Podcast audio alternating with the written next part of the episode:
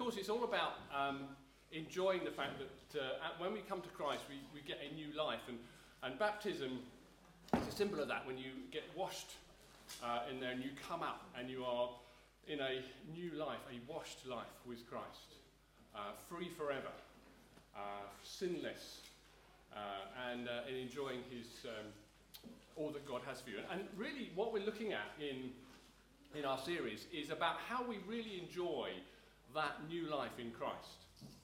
And we've been going through various uh, passages, and we, have got to, to now to Galatians chapter 4. And one of the uh, main themes, or one of the big themes of Galatians chapter 4 is this that we are not slaves, but sons. Okay. Um, and uh, what Paul is addressing all the way through Galatians is the fact that the, um, the Galatians, although they started well, have started to go back to fulfill laws and to do things that are um, trying to win God's favour, just like a slave would. So a slave has to do stuff for the master because otherwise you're going to get into trouble, you're going to get beaten or whatever. And, uh, and the Galatians had gone back to that, fulfilling, and, and in Galatians chapter 4, verse 10, it says, You are observing special days and months and seasons and years. And Paul is saying, Why are you doing this? Why are you going back to slavery when you were bought by Jesus into freedom?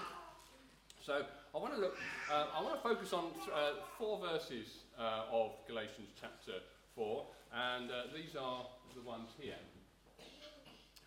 It says there, but when the set time had fully come, God sent his Son, born of a woman, born under the law, to redeem those under the law, that we might receive the full rights as sons. Because you are his sons, God sent the Spirit of his Son into our hearts the Spirit who calls out, Abba, Father. And so you are no longer a slave, but God's son. And since you are his son, God has made you also an heir. Amen. And that's a wonderful set of verses. And what it's saying is, you are sons of God. Now, it's really important to understand what, how this was written. Um, because obviously, uh, amongst us, we have male and female. We have sons and daughters. Now, of course, the reason that uh, the Bible is talking about sons is because in the time it was written, it was the sons who had the status in the family. It was the sons who inherit. Um, now, the wonderful news in Jesus, and we heard about that last week from Rochelle, is that in Christ we are all sons. None of us are excluded. And, uh, and of course, if it was written today, the Bible would probably say something slightly different. Um, because in our culture, um, although there is still an element of the fact that male, uh, male domination and all that, but in our culture, everyone inherits. Um, but we read this last week, and, and Rochelle talked about it, uh, and says, You are sons of God through faith in Christ Jesus. For all of you who were baptized into Christ have clothed yourself with Christ. There is therefore no longer Jew or Greek, slave or free, male or female, for you are all one in Christ. And so, whoever you are, whatever situation in life you are, whether you're male or female, whether you are a, a landowner or, a, or, a, or just an ordinary person, whatever it might be, whatever status you are in life, you are in Christ and you are a son. And you are treated the same as all the sons of God. And that is really important because we can so often put ourselves down by because of our background, because of who we are, because of where we came from, or because we are female, or because we're male, or whatever it might be. We can, we can say that we don't have the same status as somebody else for all sorts of reasons. And the Bible here is saying, no, no, that's not true. Everyone has the same status. It's not about being male, it's about being sons of God. It's about who we are in Christ. Now, through Jesus, we have been given sonship. And we've been given full rights as sons. That's what I just want to look about. What does it mean we have been given full rights as sons? And at this point, I want to talk about this. Okay, it's really important because this is a goody drawer. Okay, now most houses have one. We have in fact, it was a drawer, it's now become a cupboard. Um, uh, which is important because, uh, because obviously you need goodies uh, all the way through uh, the day um, and, the, and the evening and maybe sometimes at night just to, to keep going. Now, we have, uh, this isn't our goodie drawer, um, we, have, so we have a cupboard. Um, but this is a place that is only known to the members of the house. Um, so those that have been to our house have not seen probably our goody cupboard because, well, it's, you know, it's for special, special occasions for, you know, for us to enjoy. However, um, we also uh, have people come to our house who have keys, which are our children and our children-in-law, um, and they know where our goody drawer is. And it's uh, quite often, if, uh, if they're coming to lunch, in fact, they're coming, one of them are coming to lunch today, I will not be surprised if when we get there, they have raided the goodie cupboard. because the lunch is late and all that. Now, that is uh, an interesting thing. Now, we also noticed um, early on in our, uh, when my son got married, that um, our daughter in law also felt able to come in and raid the goodie cupboard. And then our, my, my sons in law uh, came, and uh, one of my sons in laws discovered where I keep my beers. and he feels it quite uh, acceptable for if he fancies one to go and get one. Now, how do I feel about that? Any ideas? Happy. Thank you. I am really happy about that. Because all the way through, we wanted our uh, daughter in law and sons in law to be accepted as sons and daughters. The same rights as our own natural children. We wanted them to feel fully accepted. We wanted them to have those rights. To be able to come into our house with us not there and to go to our goodie cupboard and to take whatever they wanted. And for us, that was a real breakthrough, a really, a really good sign that actually, you know, um, we're really pleased. They are feeling accepted. They're feeling the same right. In fact, our daughter-in-law, I think, does a little bit more even than my son does. But anyway, that's, that's, that's fine, absolutely fine. We're really pleased about that. Now, how did we achieve that? Well, we made them feel welcome and we contributed a bit to the wedding. But we feel good about that. What about Jesus?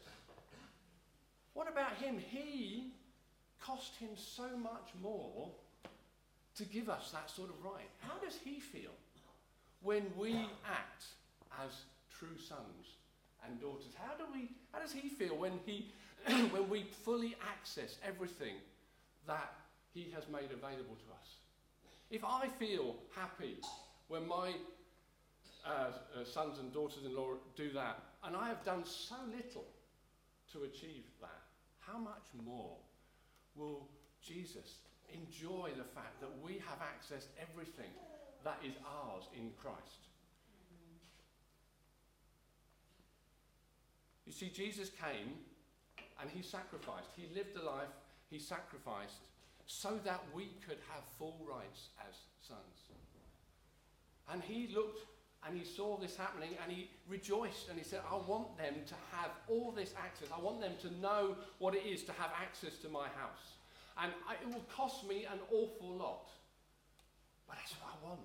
That's what I want for my children. I want them to really experience full access to my house.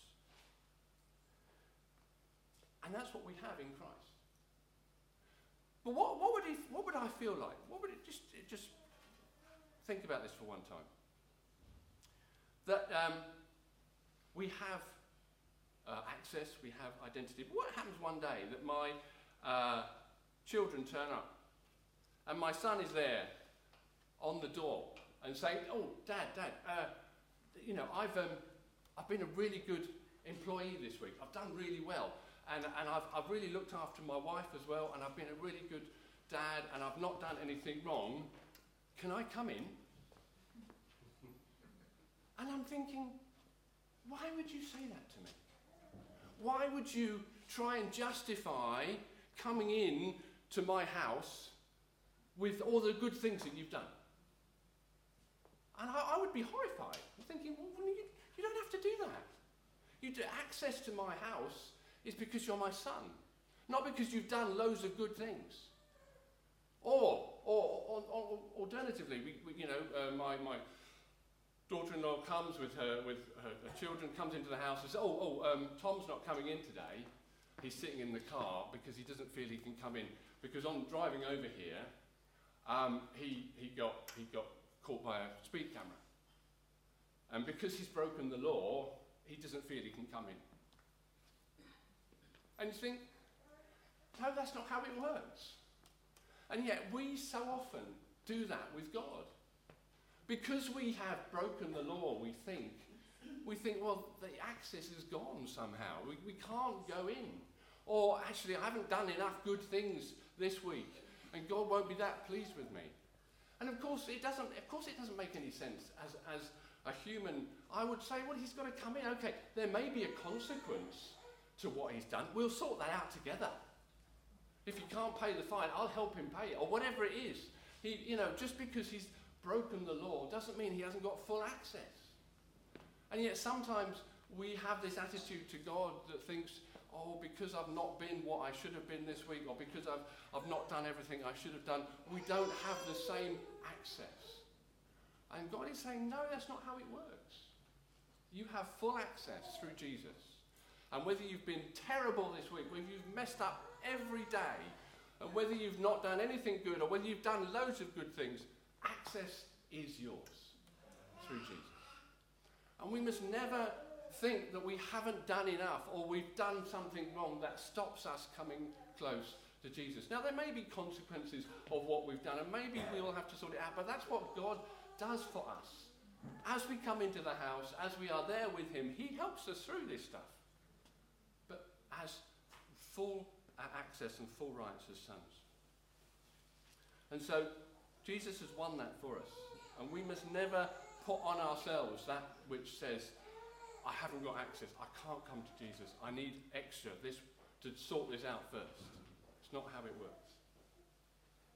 But then you might say, okay, so I've got access. I know my status. I know God is my Father. I have an honoured position. It may be, but you, now, this is not a brilliant illustration, but um, um, it's the only one I could come up with. Talking about the next verse. And um, it might be a little bit like, yes, a mother or somebody talking to someone and saying, oh, this, this is a picture of your father. He is a great man. You are so honoured to have him as your father. He, he's not, he, at the moment, he's overseas wherever, but he provides for us, and he, he's, he's uh, you know, and he is such a good, good man. And yet you're looking at this photograph and you think, wow, you know, that's really great. I'm, i can feel honoured that, that he's my father, and I feel honoured that he's really good and that he's providing and he's everything. But you know, what I really want is to have him here. I want him to be close to him. I want to experience him. And so, what we have is the next verse, which says this because you are his sons, God sent the Spirit of his Son into our hearts, the Spirit who calls out, Abba, Father. And the role of the Holy Spirit is to help you, help us experience who God is for ourselves. You see, when Jesus was here on earth, you could see there was this amazing relationship between him and the Father. He talked to the Father constantly. He was always going and spending time with the Father. Uh, he, he, he talked about I and the Father are one. He had that such intimate, close relationship with Jesus. He enjoyed the being in his Father's presence all the time. He just loved it. And then this verse is incredible because that same spirit that enabled Jesus to have that is in us. He's been given to us. The Spirit of Jesus. It's not, not used that term very often in the Bible, but here Paul is emphasizing it's the same spirit that Jesus had that enabled him to have that such intimate, close connection with, with the Father that is in you. And you can therefore have that close, intimate relationship with the Father that Jesus had. And that's why you've got a son. Now, it doesn't, it's not, these verses aren't one after the other. So you become a son, then you wait a bit, and then you get the Spirit. Then the, no, no, it all happens together. Because you are a son, you get the Spirit. And the Spirit is there to lead us into that intimate, close relationship with the Father. And that is our right as sons. That's part of the right of sons, is to know that. And we shouldn't settle for a, a photograph, if you were, of what it's like to know God. That's, you know, we can know that we have this wonderful status, but that's, God wants us to know intimately His love, His presence, His goodness, His uh, you know, activity in our lives. And that is through the Holy Spirit. And as we engage with the Holy Spirit, He will help us to experience more and more of that. And that is what it is to have true rights as sons. That is your right. It's not through anything you've done, not through, not through uh, um, you know, your efforts or anything. It's, it's through what Jesus has done. And, uh, and, uh, and, and we shouldn't settle for not knowing that intimacy with God. Uh, and we should really be pressing into that because that's what it's for us. And to know it for ourselves. And it's a wonderful truth that the Holy Spirit is there to dr- bring us that close, uh, intimate relationship with Jesus.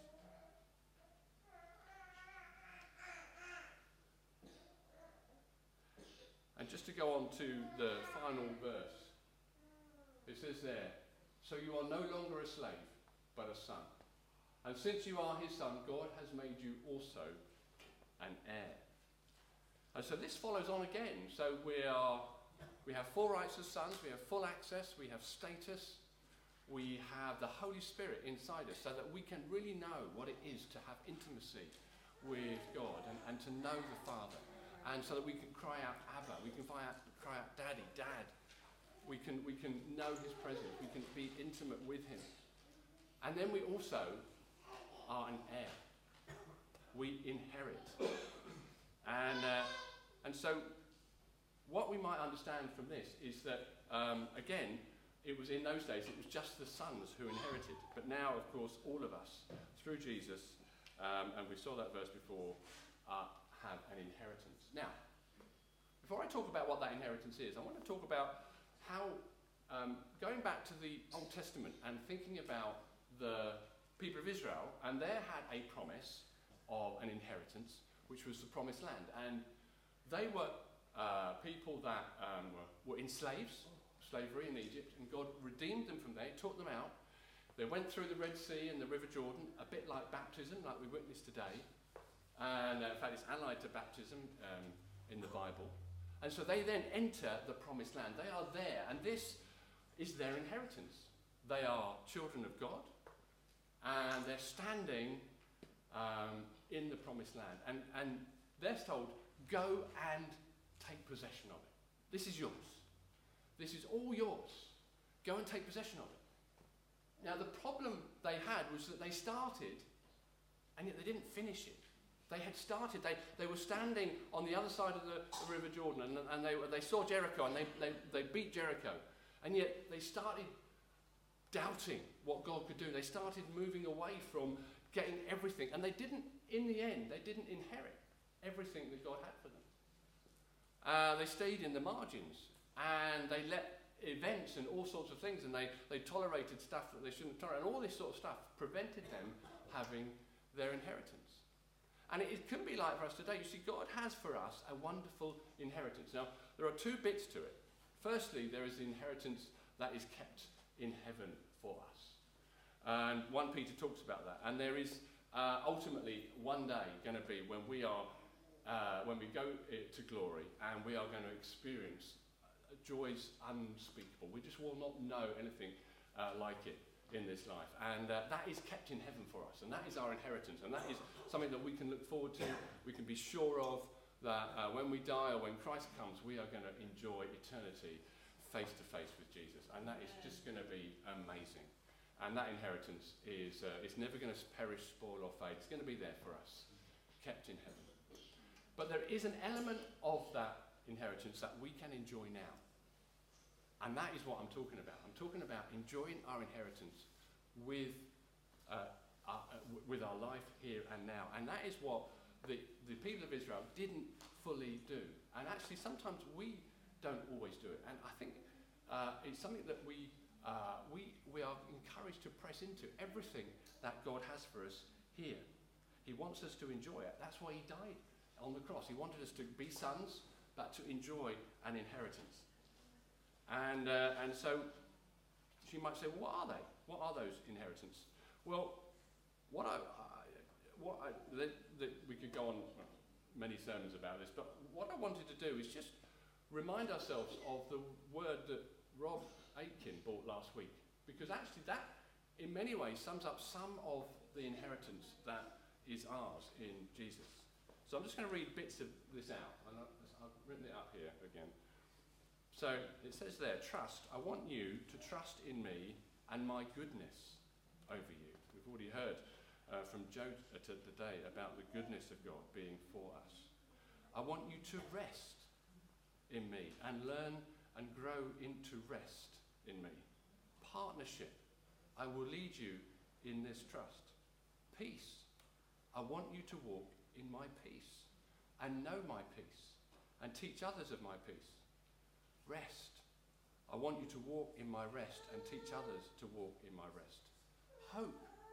I want you to walk in my hope and to rest in my hope and teach others to walk and rest in my hope. I will lead you and teach you and train you and grow you. I am also with you and promise never to leave you. Fear not. Fear not, fear not, for I am with you and promise to always be with you. I delight in my work in you and the work I am doing through you. Be at peace. My peace I leave with you. Wear it around your neck. There is so much in there which is our rightful inheritance in Christ. Peace. Knowing the goodness of God, knowing the love of God, knowing the rest of God, knowing hope, knowing purpose, being transformed into the likeness of Christ. That is all ours for us right now. We don't have to wait for it. It's not something that we have to earn. It's, it's something that is ours in Christ. And I, I love the way uh, that was brought because it's not, it's not something that we could hope in the future for. We can have it now. And we need to press in, and we get it not through works, we get it through engaging with the Holy Spirit because he's been given to us as a guarantee of that inheritance. He is the one that brings it to us. Now, it can be hard understanding and getting into all this when we're facing really tough times. And I know many of you facing really challenging situations. And how do we inherit? How do we experience that inheritance in the midst of, of all sorts of stuff going on? What I would say is believe it's for you and don't give up trust in God. It says in Psalm 27 wait for the Lord, be strong and take heart and wait for the Lord. He is uh, wanting you to enjoy it. He died so that you could have it. He wants us to experience what it means to be a true son and experiencing that wonderful inheritance that it is for us. And so I just want us, in just in closing, um, just to spend a moment thinking about which areas of my inheritance would I like to enter into more. Okay? Just think about that for a moment. I'm going to put a few thoughts up on here. Um, and you can perhaps just read them. There may be something else that you, you would like. And I just want us to spend a moment asking God to say, actually, as a son, as a true son of God who has the Spirit, Lord, I want to enter more into whichever one of these is on your heart at the moment. And, and just to say, God, this is my inheritance. This is what you won for me on the cross. Lord, I want to know more of this. And engage with the Holy Spirit and say, Holy Spirit, you lead me into this. Maybe it's love, maybe it's peace, maybe it's rest. I don't know. Let's just spend a moment and just let God speak to you that you may be drawn into more of your inheritance.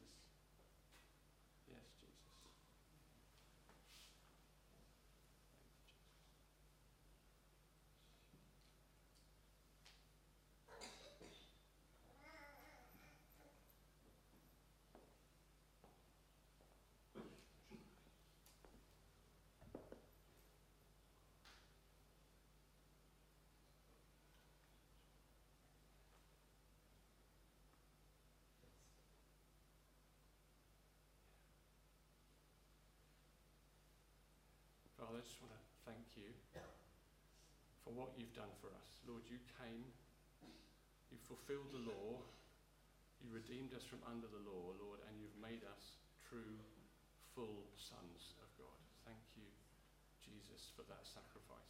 Thank you that we have free access at all times, regardless of our performance, regardless of anything we've done. We have full access, we have full rights as sons. And God, I ask now that we would enter in to more of our inheritance in you. Holy Spirit, will you reveal the reality of peace and rest and hope and freedom from fear? Jesus. Will you reveal the wonderful truth that you are a provider?